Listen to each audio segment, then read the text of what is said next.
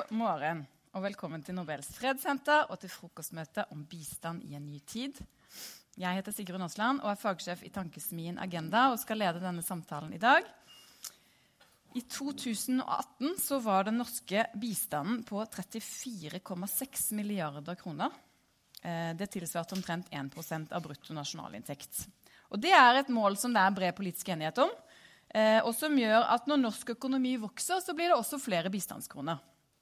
Eh, det er jo rimelig, fordi når vi har mye, så har vi mye å dele. Og så er det litt utfordrende fordi vår kapasitet til å forvalte bistandspengene ikke nødvendigvis vokser i takt med norsk økonomi. Kanskje heller ikke i takt med kompleksiteten som bistanden skal håndtere.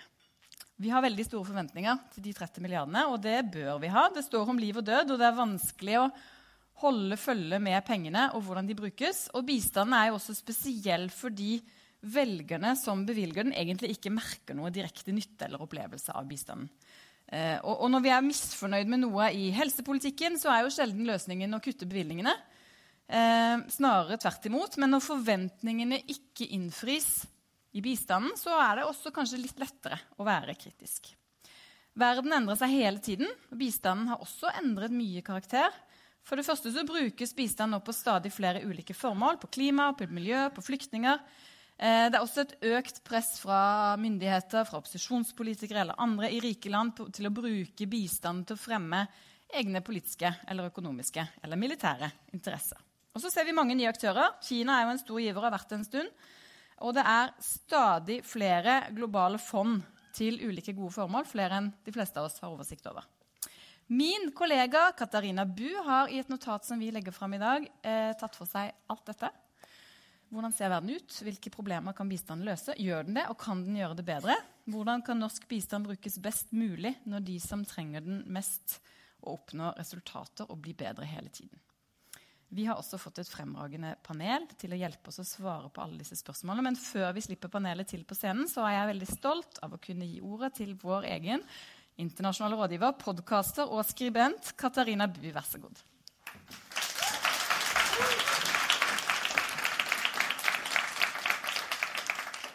Takk, Sigrun. Eh, med dette notatet, som vi har valgt å kalle 'Norsk bistand ved et veiskille', Eh, så ønsker vi å bidra til den politiske debatten om eh, norsk bistand. Og forhåpentligvis gi politikerne våre noen innspill til hvordan de kan gjøre bistanden bedre. I notatet skisserer vi først ti globale trender som eh, påvirker den internasjonale utviklingspolitikken.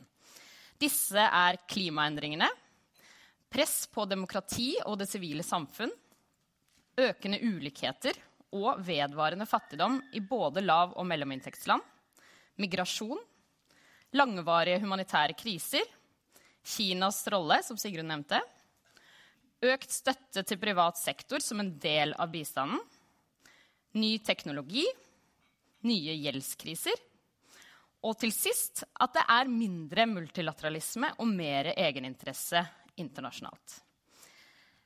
Dernest så går vi inn i det norske bistandslandskapet. Og vi diskuterer noen utfordringer ved vår egen bistand, og hvordan den brukes og prioriteres.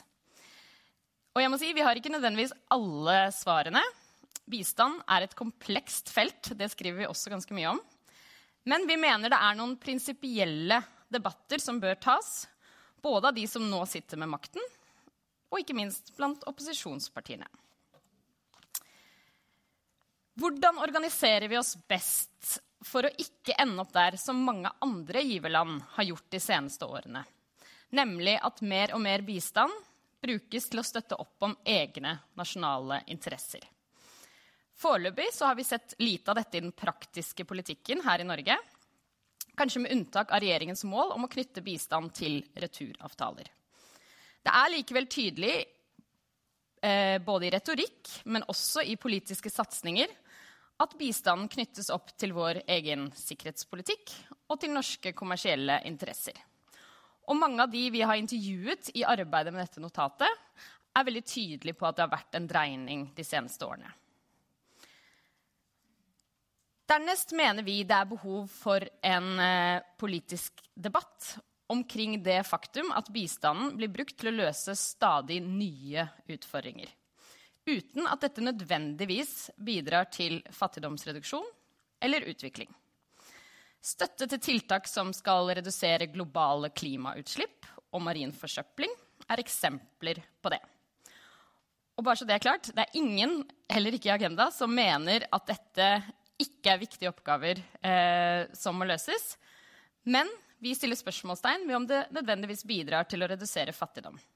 Og kanskje enda viktigere er dette initiativ som er i tråd med mottakerlandenes behov og prioriteringer. Det er vanskelig å si 'dette virker' i bistanden. Hva som virker, avhenger f.eks. i veldig stor grad av kontekst. Men det vi i hvert fall vet, det er at bistanden virker best når den er langsiktig, og når den gis i tråd med landenes egne behov og prioriteringer. Og vi er bekymret for at det er det motsatte som skjer akkurat nå. Til sist så skriver vi en del om eh, hvor norsk bistand går. Når det gjelder land, så stiller vi oss noe undrende til hvordan noen av landene i den nye partnerskapsmeldingen har blitt valgt. Dette virker nemlig litt tilfeldig, og igjen ikke nødvendigvis gjort på bakgrunn av gode landanalyser, men igjen heller norske prioriteringer. Vi skriver også om hvordan stadig mer bistand gis til multilaterale kanaler, som FN, Verdensbanken og regionale utviklingsbanker f.eks. Og dette er selvfølgelig veldig fornuftig, både av forvaltnings- og koordineringshensyn. Men det er tydelig at mer og mer bistand går til flere og flere fond og initiativer. Og Norge har til og med stått i bresjen for å opprette nye sånne fond. Men igjen uten at vi har stilt oss spørsmålet er dette det beste virkemidlet for det vi ønsker å oppnå. Og igjen viktigere er dette noe mottakerlandene ønsker. Og så er jo det store spørsmålet om den pågående reformen vil klare å rydde opp i dette. Nylig så la utenriksminister Ine Eriksen Søreide og utviklingsminister Dag Inge Ulstein fram sitt forslag til hvordan norsk bistand skal forvaltes. Umiddelbart så ble forslaget innkassert som en seier til KrF-ministeren. Kanskje spesielt fordi Norad jo skal bestå. Samtidig så ser det ut til at Utenriksdepartementet vil få videreført mange av sine oppgaver. Og at mye av bistanden rett og slett ikke blir berørt av denne reformen. Et åpenbart problem eh, med en slik modell det er at fagmiljøet for bistand og forvaltning handler jo ikke bare om det som vi i gamle dager kalte teknisk tilskuddsforvaltning. Men det inkluderer også fagkompetanse på sektor, som f.eks. helse, utdanning, energi, i tillegg til at de ansatte eh, sitter på kontekstforståelse og har det langsiktige perspektivet som ikke ivaretas nødvendigvis i et departement som har skiftende politiske prioriteringer. Ved å opprettholde et skille mellom politikkutforming på den ene siden og fagkompetanse på eh, den andre, så risikerer man manglende bistandsresultater på bakken, skriver vi. Til sist så kommer vi i notatet med eh, noen konkrete anbefalinger. Disse må dere gjerne gå inn og lese. De er utdypet der. Men jeg tenkte jeg skulle nevne de raskt. 1. Norsk bistand må ikke brukes til fordel for kortsiktige politiske og økonomiske interesser. 2. Norsk bistand bør skjermes fra globale initiativ som ikke har en direkte innvirkning på fattigdomsreduksjon eller utvikling lokalt. Norge må innrette bistanden mot de fattigste landene og de fattigste menneskene. Fire. Norsk utviklingspolitikk må innrettes mot å behandle årsakene, ikke symptomene på fattigdom. Og fem. Norge må stanse opprettelsen av nye multilaterale fond og initiativ og prioritere de som understøtter landenes egne behov og planer. Og til sist den pågående reformen av norsk bistandsforvaltning må sikre at bistanden er forankret i kunnskap og god koordinering. Så håper jeg vi kanskje kan komme tilbake til noen av disse i samtalen. Takk for meg.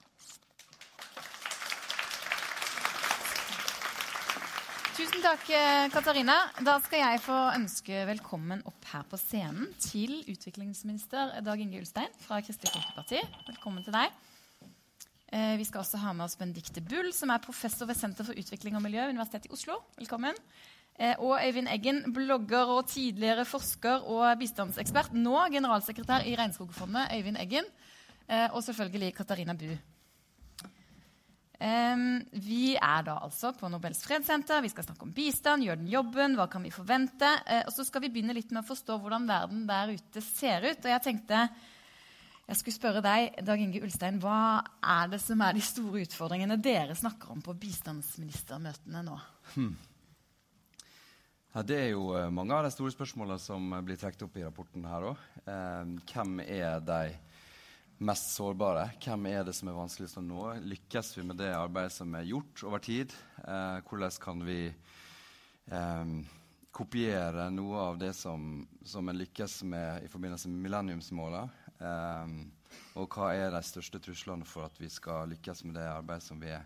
Litt altså De store trendene at det med klima eh, altså klimaforandringer eh, og behovet for mer klimatilpasning og forebygging av naturkatastrofer. Eller er liksom, tingene som jeg, har opplevd de siste eh, månedene, de siste 100 dagene, på en måte har vært mest på agendaen. Um, og så merker jeg jo at veldig mange jeg tror at veldig mange ser på, på, på Norge som en troverdig bistand- og utviklingsaktør. Eh, eh, fordi vi på en måte over tid har um, har, har, hatt troverdighet på et par store områder som helse og utdanning, og på en måte vært i, i lid på det. Um, men så tror jeg at nettopp det som handler om klimaendringer og behovet for tilpasning der, eh, gjør at det må få en større og mer sentral plass i, i arbeidet vårt, for at ikke det skal rive beina under mye av det som allerede er gjort, og veldig mange av de andre innsatsene som er der og som til syvende og sist kan føre til at enda flere blir tatt inn i den gruppa av ekstremt eh, fattige. For det handler om å redusere fattigdom. Og det som i hvert fall har vært KrF sitt liksom, tydeligste fotavtrykk i, i regjeringsplattforma, er jo nettopp det. Det er jo fattigdomsorienteringa. Det at det er Afrika sør for Sahara. 33 av de 47 mest, eller minst utvikla landene ligger jo nettopp der. Og at det er de mest sårbare og marginaliserte gruppene som, som vi ønsker nå. Det er klart det er mer risiko knytta til det. eh, men jeg mener at hvis ikke vi kan gå inn i de områdene altså OECD sier jo at det har vært en, en nedgang de siste fire-fem åra nettopp på de, den fattigdomsorienteringa av de mest marginaliserte gruppene. Um, og den generelle det, bistanden ligger på, på stedet hvil. Uh, og da må vi våge å ta den risikoen. Um, og så er det veldig, veldig mange andre som på en måte uh, går inn der, der, der, alle kan gå inn, egentlig. da. Selvfølgelig viktig. Alt er viktig. Så hvis jeg kan si det Ja, men det er jo, det er jo litt sånn det, da. Og, og, jeg skal ikke snakke ned bærekraftsmålene. Det skal jeg egentlig aldri gjøre. Men det er jo likevel ei samling av veldig mange gode områder uten en veldig tydelig prioritering. Mm. Um, og derfor så har i hvert fall vårt og mitt på en måte um, ønske er at vi i enda større grad kanalisere både oppmerksomheten vår, ressursene våre, mot de fattigste og mest sårbare gruppene. Og at vi må bruke tid. Det er ikke sikkert at vi vet akkurat her og nå hvem de er, og hvordan det skal gjøres. Men vi må spille på lag med ulike miljø for å holde den diskusjonen eh, eh gående framover. Øyvind eh, Eggen, er eh, bistandens oppgaver den, den, samme, de samme som de har vært, eller er det noe nytt?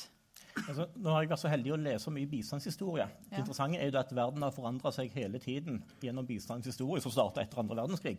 Eh, og at man har snakket om sånne ting for så vidt hele veien. Og det interessante er jo også, egentlig synes jeg det, at bistand er nærmest konstanten i en foranderlig verden. Stikk i strid med hva man tenkte opprinnelig, at bistand var en slags en midlertidig løsning i en spesiell historisk periode, så har det vist seg at bistand har vært en del av måten å håndtere verdens utfordringer på eh, hele tiden gjennom veldig forskjellige forhold. Eh, så jeg synes For det første så forteller denne historien at bistand er altså, altså, I en hvilken som helst ønska verdensorden så ønsker vi at stater skal hjelpe hverandre. Eh, sånn at altså, bistand liksom, altså, det, det, vil følge oss nesten uansett hvordan verden utvikler seg.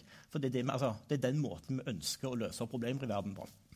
Eh, og så er mange av de utfordringene vi ser nå, for så vidt kjent, men jeg tenker det er to ting som er spesielt nye de siste sånn 10-15 årene. i alle fall. Sånn, um, det ene er at det er mye større forståelse av de globale fellesutfordringene.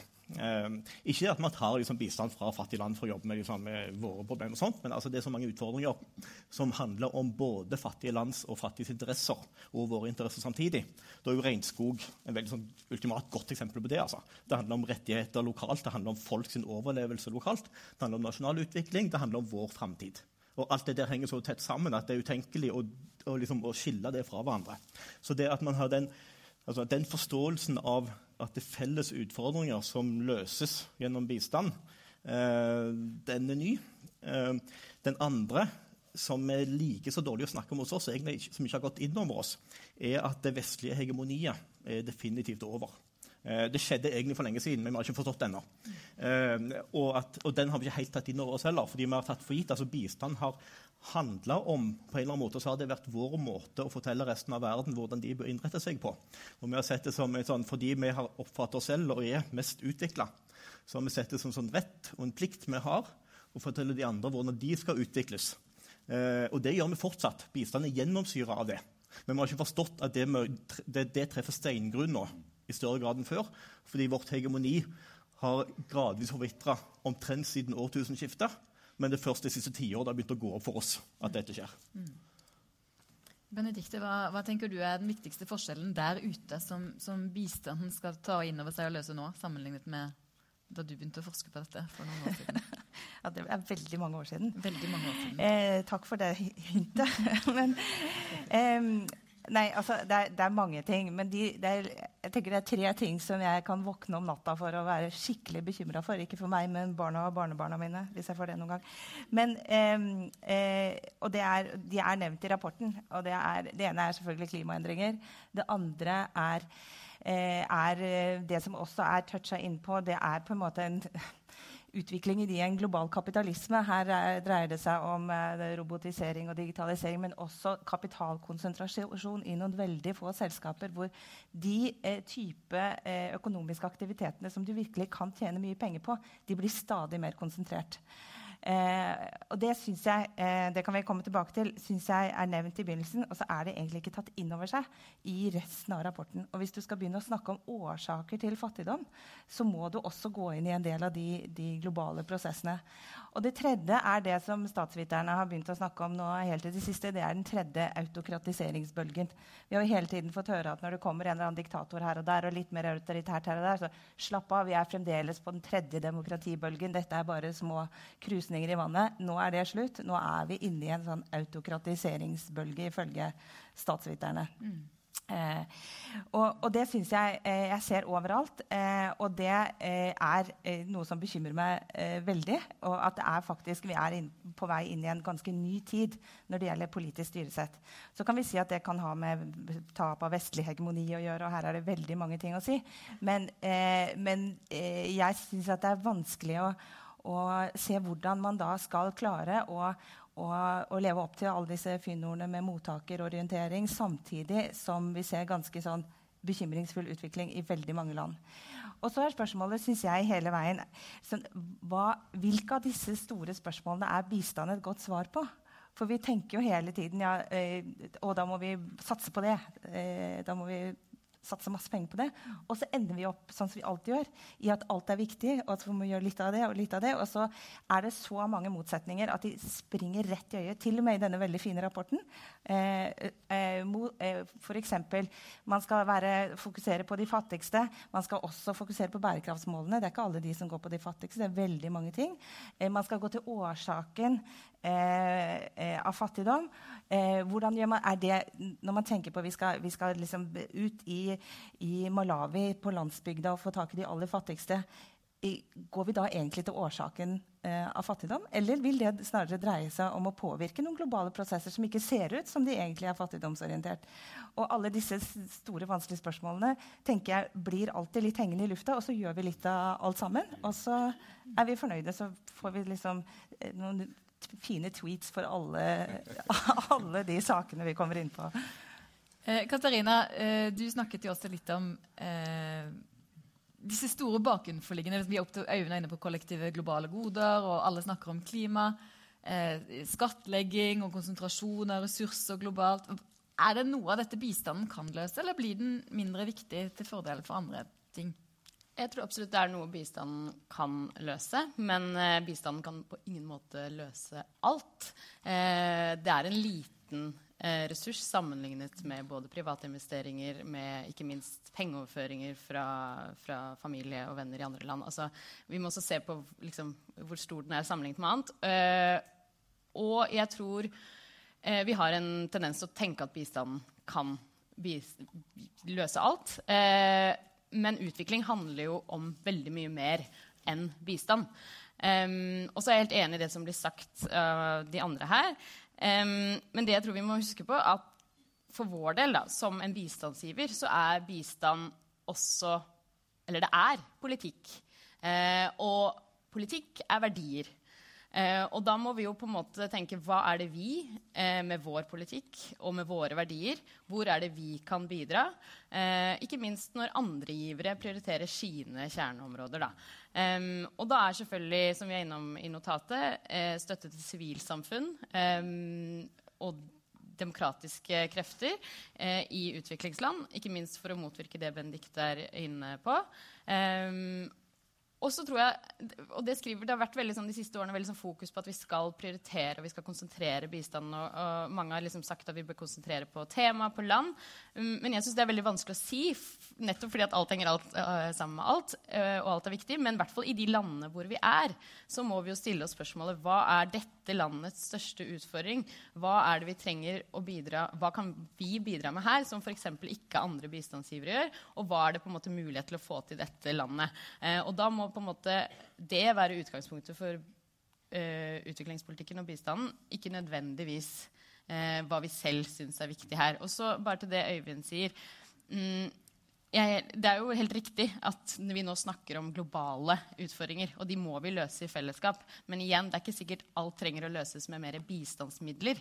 Utviklingspolitikk, f.eks., som vi også skriver om i notatet, gjeldskriser 31 av 67 utviklingsland har nå altfor høye gjeldsbyrder og er på vei inn i en gjeldskrise. Eh, det kan vi f.eks. få til avtaler internasjonalt, og det trenger ikke å koste så mye penger. Det igjen vil føre til at disse landene kan bruke mer penger på eh, sosial velferd enn å nedbetale eh, dyre lån. Øyvind, eh, så ut som du hadde lyst til å si noe, men jeg har lyst til å spørre deg også, fordi eh, flere har vært innom her at bistanden kan jo ikke løse alt, og vi må prioritere, men vi vil så veldig mange ting. Og det er jo et stikkord som jeg tror ingen bistandsdebatter klarer seg uten, nemlig prioritering, eh, som alle er enige om. Eh, F.eks. i valg av hvilke land som skal motta norske bistandskroner, men også hvilke tema vi skal jobbe med. Er, klarer vi det? Nei, ikke i det hele tatt.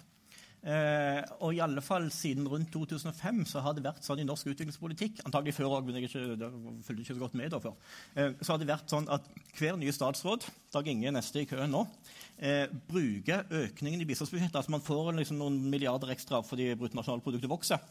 Bruker den til å markere seg på noen nye områder eh, uten å ta vekk noe annet. Sånn at altså, det, det Utviklingspolitikken har over tid utvikla seg til sånn monster av ulike politiske mål. Som egentlig er sånn rester av tidligere politiske prioriteringer. Eh, I tillegg til at man legger på en del nye. Eh, så der ligger en sånn hovedproblem i prioriteringsspørsmålene. Eh, jeg fikk veldig lyst til å smette inn noe. Men... Ja, du skal få ordet til dette om et lite øyeblikk. Ja, eh, men jeg, jeg, altså, samtidig så må vi, altså, Noen tar veldig langt, går tilbake og sier at vi må prioritere veldig sterkt. Det er ikke sikkert vi må det heller. altså. Det er mange hundre mennesker som jobber med bistandsforvaltning. Eh, det er masse kompetanse, og det er ganske mye penger. Og det er masse mulige aktører man kan bruke. Og den norske bistandsforvaltningen og embetsverket trenger ikke være involvert tungt i alt man prioriterer heller. Fordi altså, det er veldig mye kompetanse man kan hente andre steder. Sånn at jeg vil tenke, altså Noen tenker sånn at du skal ha liksom, tre, fire, fem områder.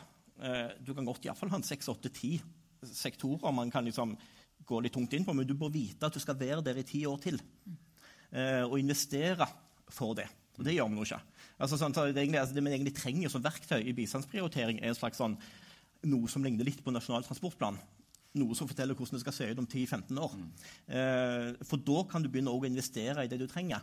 Da vil man klare mye bedre. Eh, først gjør, man bedre prioriteringer. Man klarer å håndtere det man prioriterer, på bedre måter. I alt dette her vil jeg bare legge til at jeg tenker egentlig at landprioritering har fått veldig sterk mye oppmerksomhet og det er ikke så viktig. For første, så, så, så lenge vi er integrert altså utviklingspolitikk, utenrikspolitikk, er sånn det, så er jo Norge til stede i nesten alle land, eller i nærheten av de fleste land. Man kan jobbe mange steder. Det kan være en fordel. Eh, det viktige er jo sektorfaglige prioriteringer. Mm. Og så må man slutte bare med den der ideen som heldigvis altså, Kristelig Folkeparti er med på. Altså. Den ideen om at andre aktører enn UD og Norad skal prioritere det samme. Eh, altså, som har fått en absurd utslag som at liksom, sivilsamfunnsorganisasjoner har blitt bedt om å gjøre det som Norge synes, liksom, det som UD for tiden syns å gjøre, istedenfor å bli bedt om å gjøre det de kan best. Eh, og det fører ikke til bedre bistand. Dag Inge Ulstein, skal du prioritere mer, eller eh, gjøre mer? ja.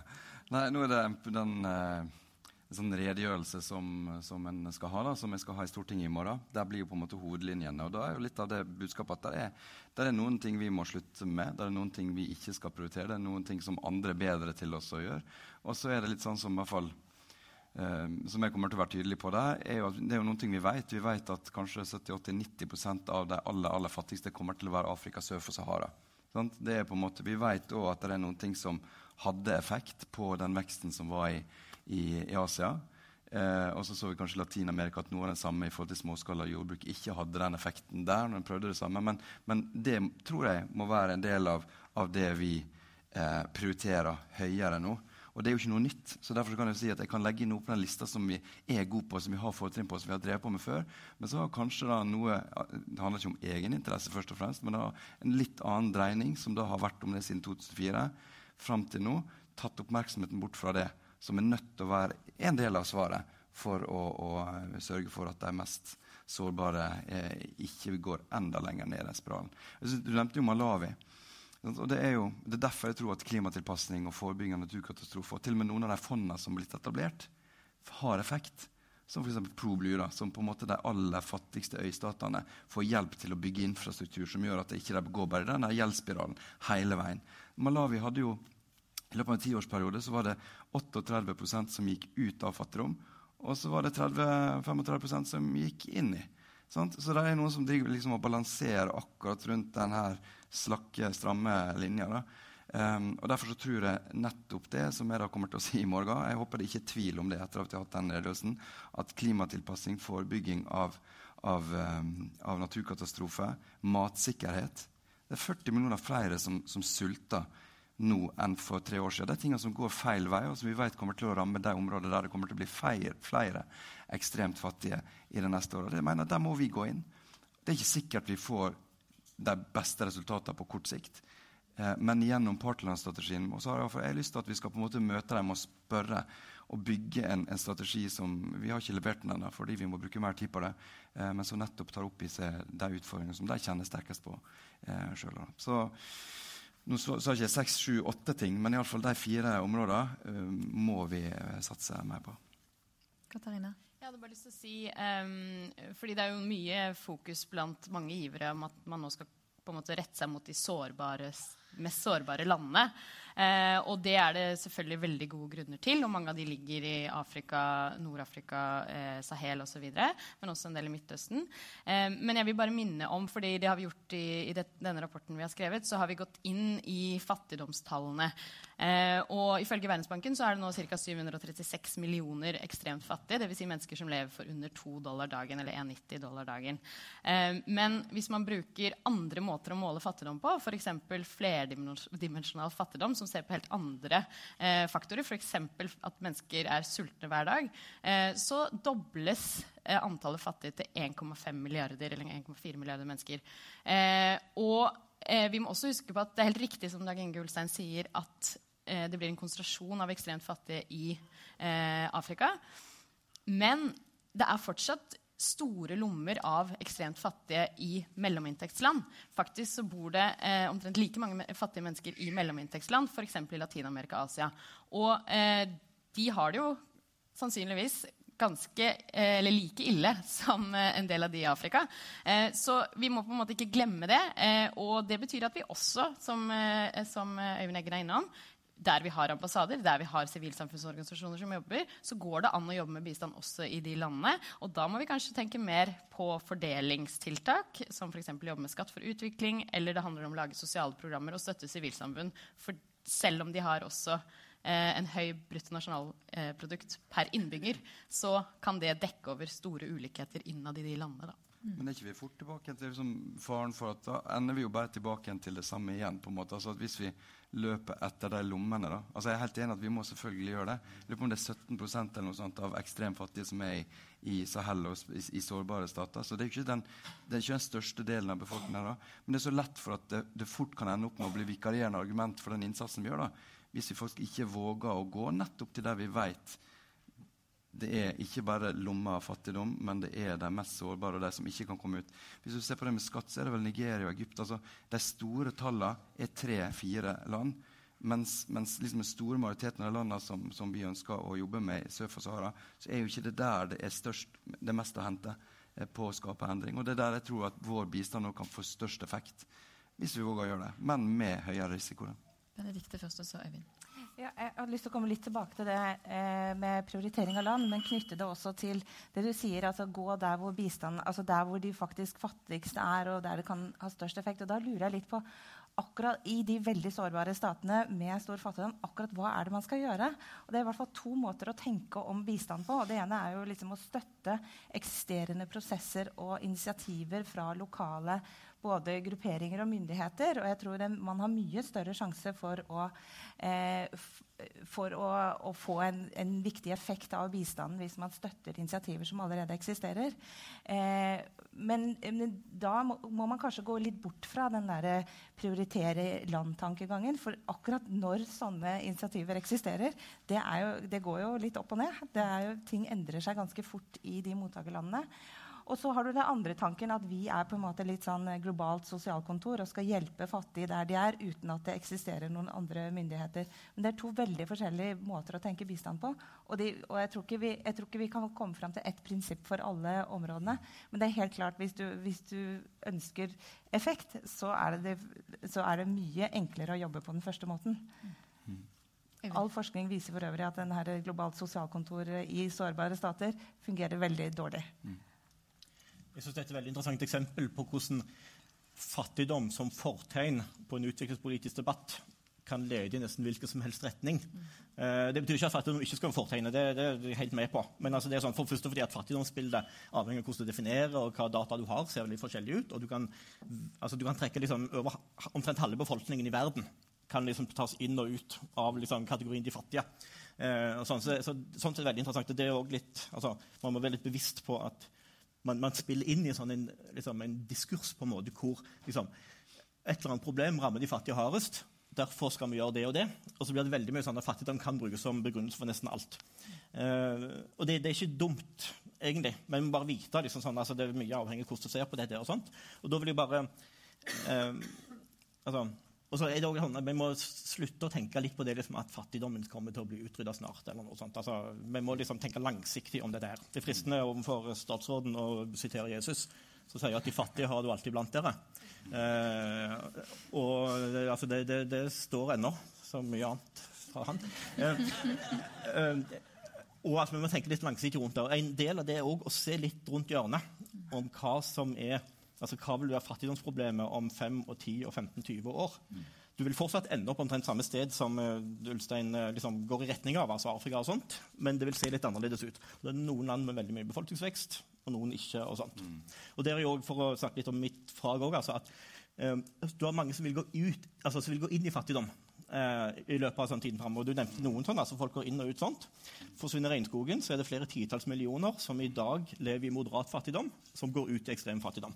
Sånn at en sånn preemptive fattigdomsorientering vil være f.eks. å redde regnskog. I tillegg til at regnskogen gjør at mange titalls millioner, kanskje flere mennesker som bor rundt regnskogen, vil miste nedbør. For regnskog lager sitt eget nedbør, eh, som da gir masse, masse matproduksjon både i Latin-Amerika og i Afrika. Eh, sånn at altså, Hvis den forsvinner, så vil du ha et helt annet fattigdomsbilde på nye steder. Og du vil ha et globalt problem med matproduksjon. Eh, så vi har liksom sånn alt, altså, alt, henger jo sammen med alt, som du sier. Og det må du ta, så må du velge. Og i alt dette må du altså Det er så mange ting du kan begrunne, det er så mange ting du kan gjøre med gode begrunnelser. Og da må du legge til et par, tre, fire andre kriterier for hva du skal gjøre. tenker jeg. Et helt avgjørende kriterium er hvor vi i Norge er best posisjonert, til å gjøre en forskjell. Eh, den er helt, altså, altså det gjelder internasjonal posisjon, det gjelder vår egen kompetanse. og alt dette her. Det er liksom et kjempeviktig kriterium. Et annet kriterium er altså hva er det andre aktører legger for lite vekt på. Altså hva er det som glemmes, de glemte sakene.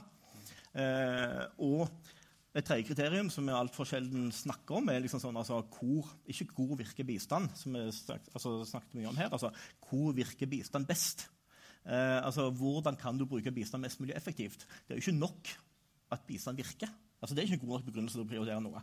Det må jo være et sted hvor bistand er et godt, altså et spesielt velegnet virkemiddel. Mm. Uh, så du må, liksom, du må, altså, Jeg gleder meg til redegjørelsen i morgen, i morgen, som legger opp til en sånn type tenking. Men altså, det er to, tre, fire andre kriterier. Uh, hva, hvor er vi best posisjonert? Uh, hva er det andre ignorerer eller glemmer i for stor grad? Og hvor kan du faktisk utgjøre mest? Ikke hvor virker bistand. Kan jeg spørre han hvordan tenker at det er? For jeg må, jeg må, jeg må høre. altså... Hvis du kan, kan, svare kort på det, så kan du spørre om det. Ja. Altså, det, det, er et resultat av vår nyere bistandshistorie, egentlig. På de områdene, altså helse, regnskog, etter hvert utdanning, fordi liksom vi valgte det og har gått tungt inn på det. Eh, altså De områdene som man har jobba tungt med de siste årene. Mm de bør stå tungt. For der er det så masse relasjoner. Det så masse, altså, når, altså det, dette handler mye om status. Det er diplomati like mye. Sånn. Altså, når du skal få til noe utenfor liksom, Norge. Sånn. Eh, så de, der er vi veldig godt posisjonert. Eh, og kanskje mest det man skal se på tror jeg, på hvor vi har størst. Og med det gjelder land hvor vi har lang historie, eh, for eksempel, som du har noen av i Afrika.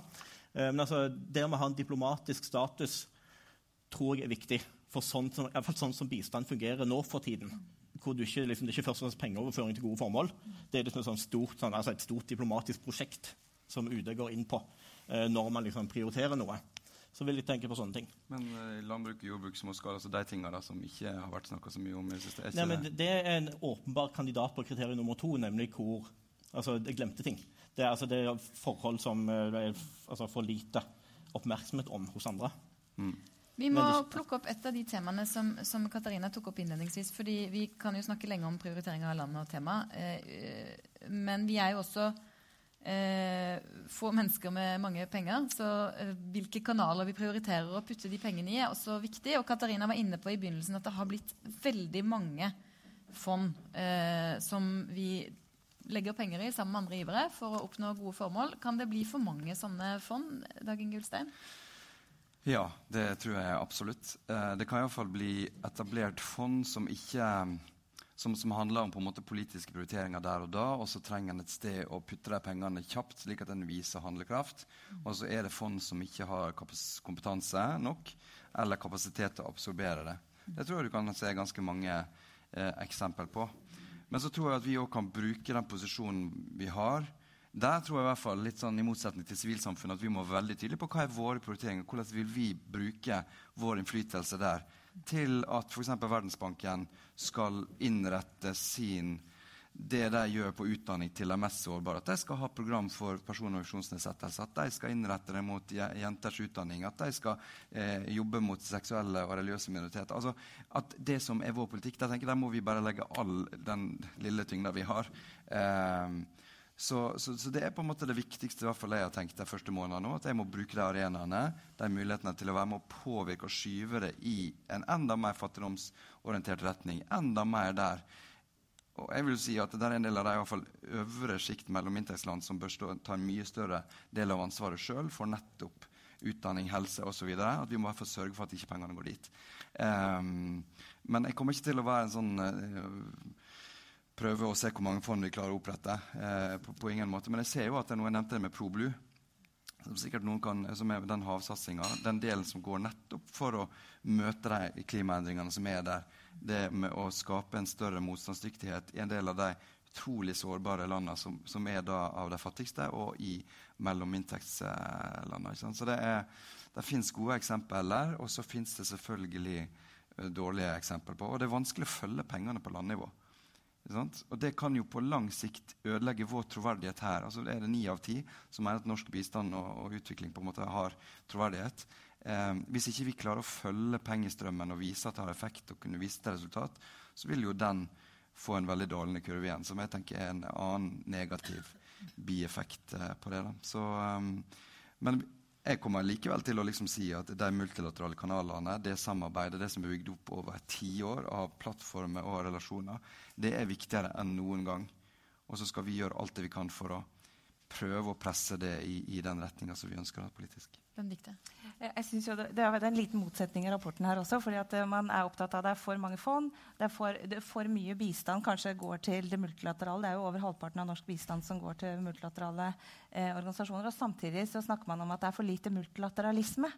Og det er vel kanskje litt av det som er bildet i dag. At, at det, det, er en fragmentering. Det er mindre av det sånn klassisk multilateralisme. At det er en sånn global forståelse mellom, mellom, ulike aktører. Men det handler jo også om det Øyvind begynte med. At uh, er, Vesten har ikke hegemoni. Så det er mange ulike mekanismer. Og her skiller man jo ikke så klart mellom de nye multilaterale organisasjonene som er etablert av Kina, av BRICS-land, eh, og, og de litt gamle. Jeg, jeg, må innrømme at jeg er ikke så fryktelig bekymra for at man er med på de globale arenaene. For jeg tror at det er viktig å fortsette å, å, legge våre verdier til grunn og komme liksom med flagget til topps og presse på det i, i, enkelte bilaterale sammenhenger er vanskelig, men vi kan være med i globale diskusjoner og gjøre det til eh, liksom de grunnleggende verdiene for en del multilaterale. Og så kan du, eh, altså, eh, kan du si at det er for mange fond, og det er nye altså, partnerskap overalt. Og, og, og det, det, blir veldig komplekst, også selvfølgelig for for eh, både eh, mottakerland og andre å, å, forholde seg til. Men, men, samtidig så kan du si kanskje det er bedre at det er, det er en meny her å, å, velge fra. Også for å sikre at ikke dette er, er noe sånn altså, Det er en måte vi kan være med på å påvirke i retning av våre verdier uten å bli den litt sånn naive blåøyde som kommer med våre norske flagg og skal dytte på ting. Katarina, trenger jeg vil bare si kort, jeg er helt enig. altså Norge bør, og vi må, eh, og det er også i vår egen interesse, å eh, prioritere multilateralt samarbeid, selvfølgelig. Og vi bør, som Dag Inge Ulstein sier, være på de arenaene og fremme våre verdier, som tradisjonelt har vært å sette fokus på likestilling, på antikorrupsjon, på menneskerettigheter. Den fanen skal vi fortsette å holde høyt. Det vi har pekt på i rapporten, er at eh, antallet fond i alle disse multilaterale eh, organisasjonene Og med det mener vi ikke at vi skal slutte slutte å gi bistand multilateralt. Kanskje bør vi faktisk gi mer fordi det ivaretar god koordinering osv. Det vi peker på, er at eh, Riksrevisjonen og en del evalueringer eh, gang etter gang sier at vi ikke har god nok oversikt her i forvaltningen i Norge. Eh, det sitter kanskje ett menneske i eh, norsk forvaltning og forvalter over, altså, mange hundre millioner kroner til ett fond. Eh, men så sitter det ti stykker og ser på småmidler til sivilsamfunnsorganisasjoner. Og det ikke, liksom, står ikke i størrelsesforhold til hverandre. Da.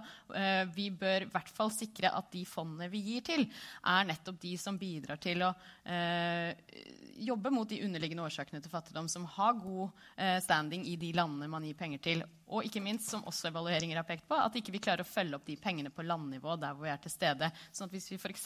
støtter la oss si Redd Barna sitt utdanningsprosjekt i la oss si Tanzania, så har vi ikke eh, nødvendigvis like god oversikt over hva Verdensbanken gjør i, i, i et spesielt fond eh, på utdanning i det samlandet. Så det er noe med å liksom, finne de koordinerings- og synergieffektene. Øyvind Eggen fra Regnskogfondet. Hva vil du si om fond? Ja. altså, i, I fond så finner du de aller største suksessene i norsk bistand og de aller største fiaskoene. Begge deler. Og Problemet skyldes at man bestemmer seg for fond på feil tidspunkt. Fordi at altså, fond, altså, Det er alltid mest stas å bygge noe nytt framfor å bygge på det som er der. Så hver gang en statsråd eller liksom, diplomater skal liksom begynne på noe nytt, så er det veldig stas, og så tenker man på fond altfor tidlig. Eh, og da går det mye galt, og så blir det noe som blir bra. Eh, sånn at man må vente litt med det. Og det gjelder hele det spørsmålet kanalvalg, altså hvilke typer som multilaterale, bilaterale videre og sånt. Man bestemmer seg for tidlig eh, for, for, kanalvalg. Man må se på hvilke oppgaver man har foran seg, og så vurdere ting.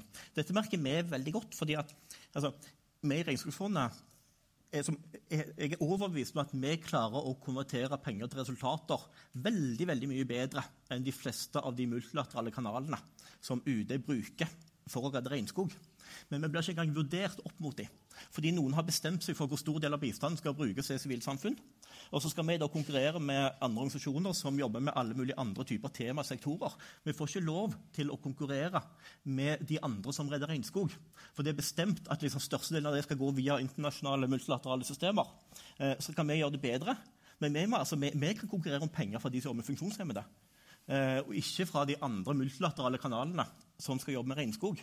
Og det blir helt dysfunksjonelt hvis du skal søke etter mest mulig effektiv bistand. Det er så gjennomgående at man bestemmer seg, det skjer begynner på Stortinget dette her, at man bestemmer seg for kanal før man vurderer hva som er best kanal for gitte oppgaver.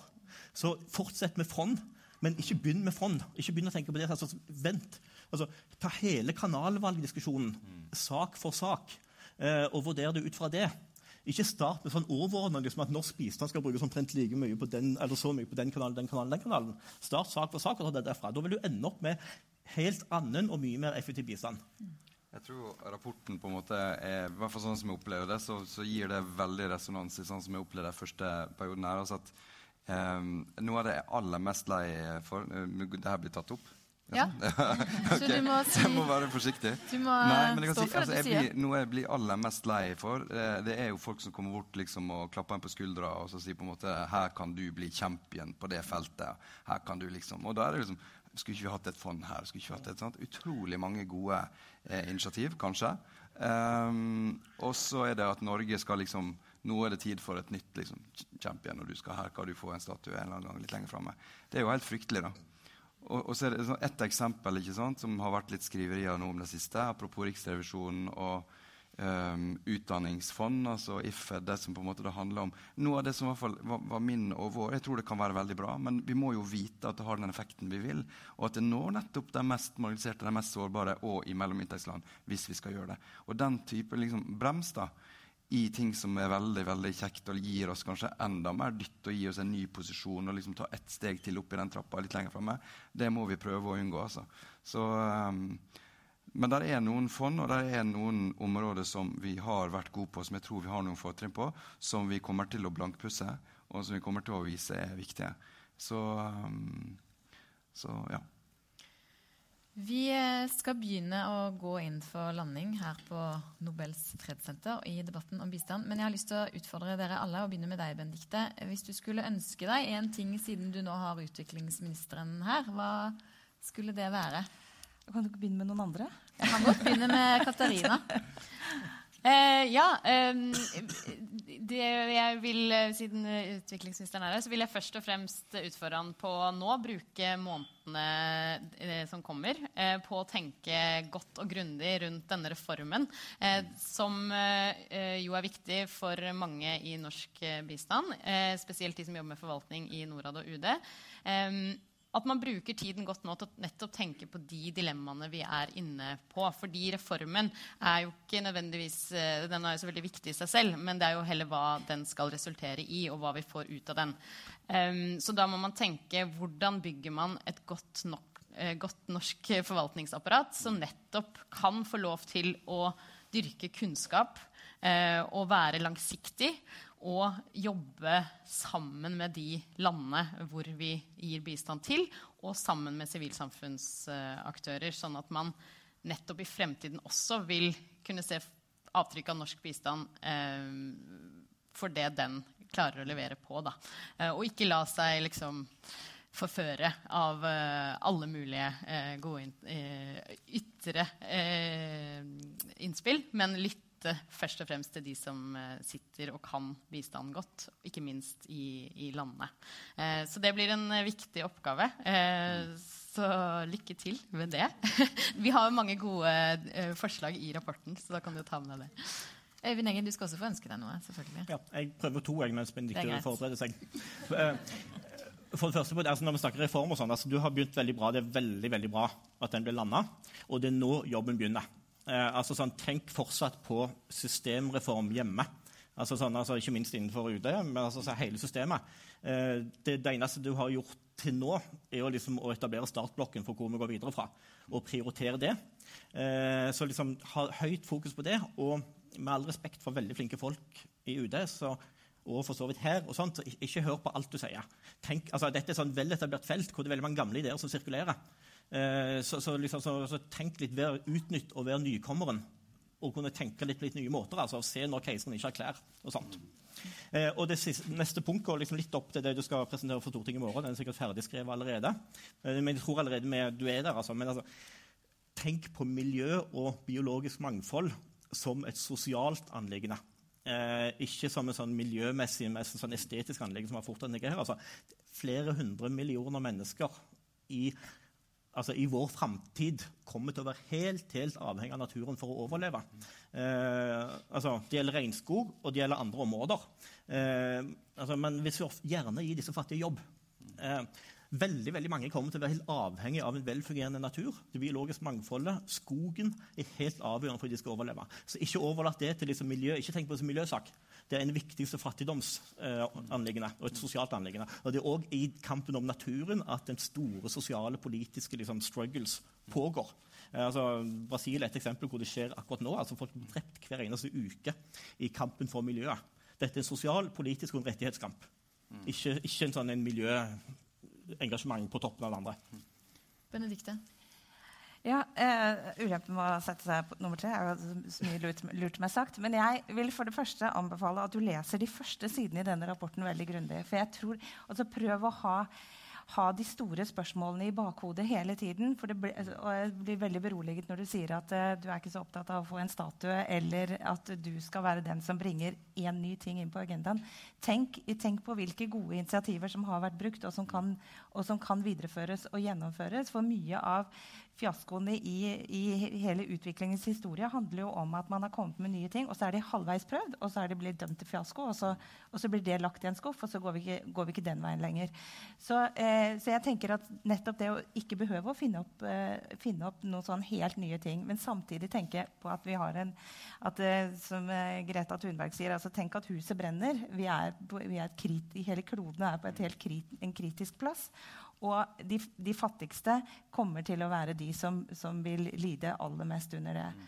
Um, og så bruke eh, den eh, kompetansen som fins. Og jeg syns det er veldig betryggende å lese at eh, Agenda har intervjuet mange eh, som jobber med dette her eh, ute og hjemme. Men de har jo bare intervjua eh, norske medarbeidere. Altså nei. de som Nei, nei, vi har vært i Tanzania og Mosambik og snakket med mange mottakere. mottakere ah, ja, for det ja. står det faktisk ikke i jo, rapporten. Da, det, står, liksom. ja. det har vi. Litt, ja.